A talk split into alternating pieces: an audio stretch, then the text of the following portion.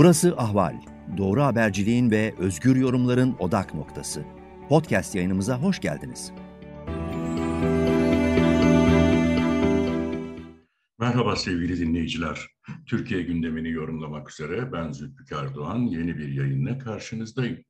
Cumhurbaşkanı Erdoğan bugün Suudi Arabistan Veliaht Prensi Muhammed Bin Salman'ı ağırlıyor. Bu ziyarete özellikle ekonomi açısından çok büyük değer atfediliyor. 10 milyar dolarlık bir SWIFT anlaşması, swap anlaşmasının yanı sıra e, iki ülke arasında Suudi fonlarından kaynak sağlanması, iktidarın en azından döviz açısından rahatlatılması yönünde beklentiler de var. Ama diğer yandan hükümet 880 milyar liralık yeni bir ek bütçeyi Türkiye Büyük Millet Meclisi'ne sevk etti. 2022 bütçesi görüşülürken bütçe hedeflerinin hiçbirisinin tutmayacağı muhalefet tarafından sıkça dile getiriliyordu. Çünkü bütçe Ekim ayında meclise sevk edildikten sonra Cumhurbaşkanı Erdoğan'ın talimatıyla faiz indirimleri başlatıldı ve Merkez Bankası'nın bu uygulamaları sonrasında Aralık ayına gelindiğinde dolar kuru 18,5 liranın üzerine çıkmıştı. Oysa e, Ekim ayında bütçe meclise sevk edildiğinde dolar kuru e, 8 lira 8 lira 50 kuruştu ve 2022 bütçesi için öngörülen orta vadeli programdaki ortalama dolar kuru hedefi de 9,27 TL idi. Dolayısıyla şu anda neredeyse e, bunun iki katına yakın döviz kurlarında bir hedef sapması var. Bunun yanı sıra daha yılın 6. ayında ek bütçe hazırlanmak zorunda kalması ve ödeneklerin %45'e yakınının ilk 5 ayda tüketilmesi dolayısıyla enflasyondaki yükseliş devlet harcamalarının karşılanmasını da bütçedeki ödeneklerle olanaksız hale getirdi. Diğer taraftan ek bütçede dikkat çeken en önemli nokta personel ödemelerinin yüzde 40 düzeyinde artırılması. Bunun yanı sıra sosyal güvenlik prim harcamalarında da e, ciddi artışlar var ve 1 trilyon 80 milyar liralık da bir ilave gelir hedefleniyor.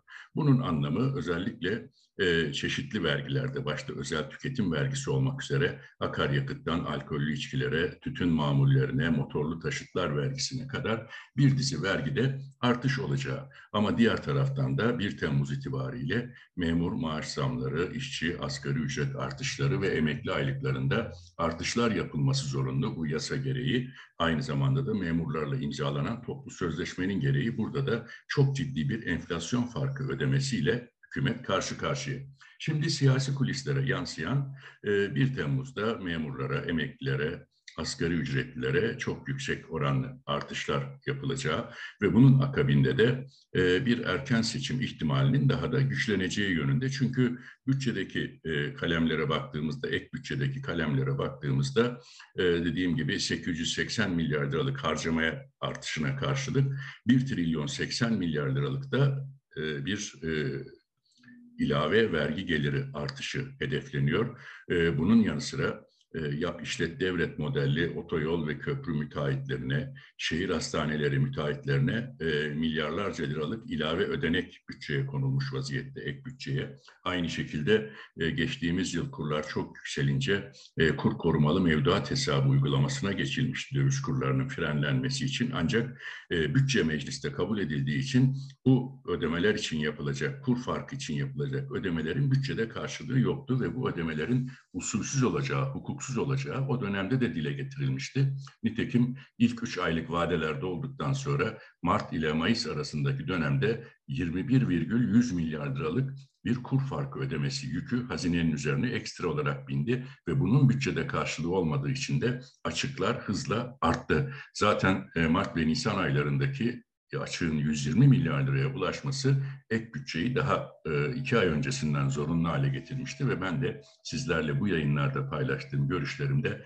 bunu dile getirmiştim. Şimdi bu zorunluluğun devamında hükümet kur korumalı mevduat için 40 milyar liralıkta bir kur farkı ödemesi e, ek bütçeye koymuş durumda. Bunun da e, değerlendirmesini şöyle yapmak mümkün. E, geçen yıl Aralık ayında dile getirilen e, kur korumalı mevduat hesaplarına yapılacak ilave ödemelerin faiz ve kur fark ödemelerinin e, bütçede karşılığın olmadığı hukuksuz ve mali suç anlamına geleceği yönündeki eleştiriler hükümet tarafından da bir anlamda kabul edilmiş oluyor. Şimdi ek bütçeye 40 milyarlık bir kur farkı ödemesi ödeneği konuluyor. E, dolayısıyla ek bütçe şu anda e, belki bir iki üç ay daha e, hükümeti bir şekilde götürebilir. Ancak sonbahar aylarında bu sefer ek borçlanma yetkisiyle e, Cumhurbaşkanı Erdoğan'ın meclise başvurması kaçınılmaz görünüyor. Çünkü ek bütçe günü kurtarma amaçlı.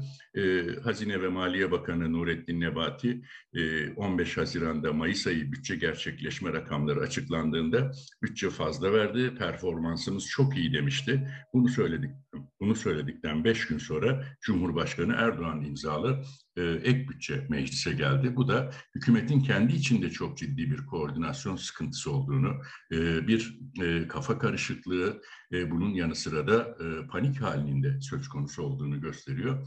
O yüzden de e, ek bütçenin meclise sevk edilmesiyle birlikte ki bu 20 yıllık AKP iktidarları döneminde bir ilk bir çaresizliğin ifadesi ve 2023 Haziran'ına kadar iktidarın bu şekilde sürdürülemeyeceğinin de önemli bir işareti. O nedenle her ne kadar Erdoğan ve Bahçeli ısrarla seçim zamanında yapılacak deseler de ek bütçe ciddi bir şekilde sonbahardaki erken seçimin sinyallerini içeriyor. Çünkü bunun hemen akabinde 550 bin asker kaçağı ve bakayayı ilgilendiren bedelli askerlik affı meclis gündemine getirildi.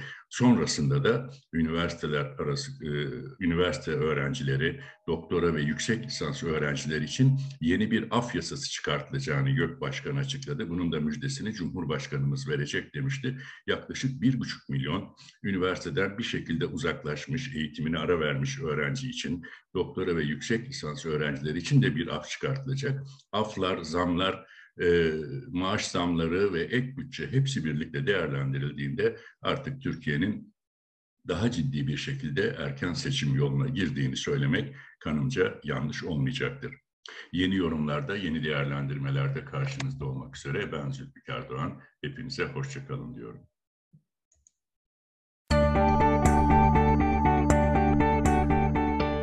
Ahval podcastlerini tüm mobil telefonlarda Spotify, SoundCloud ve Spreaker üzerinden dinleyebilirsiniz. Apple iPhone kullanıcıları bize iTunes üzerinden de ulaşabilir. Türkiye'nin ve hayatın cıvıl cıvıl sesleri Ahval Podcast dizisinde. Kulağınız bizde olsun.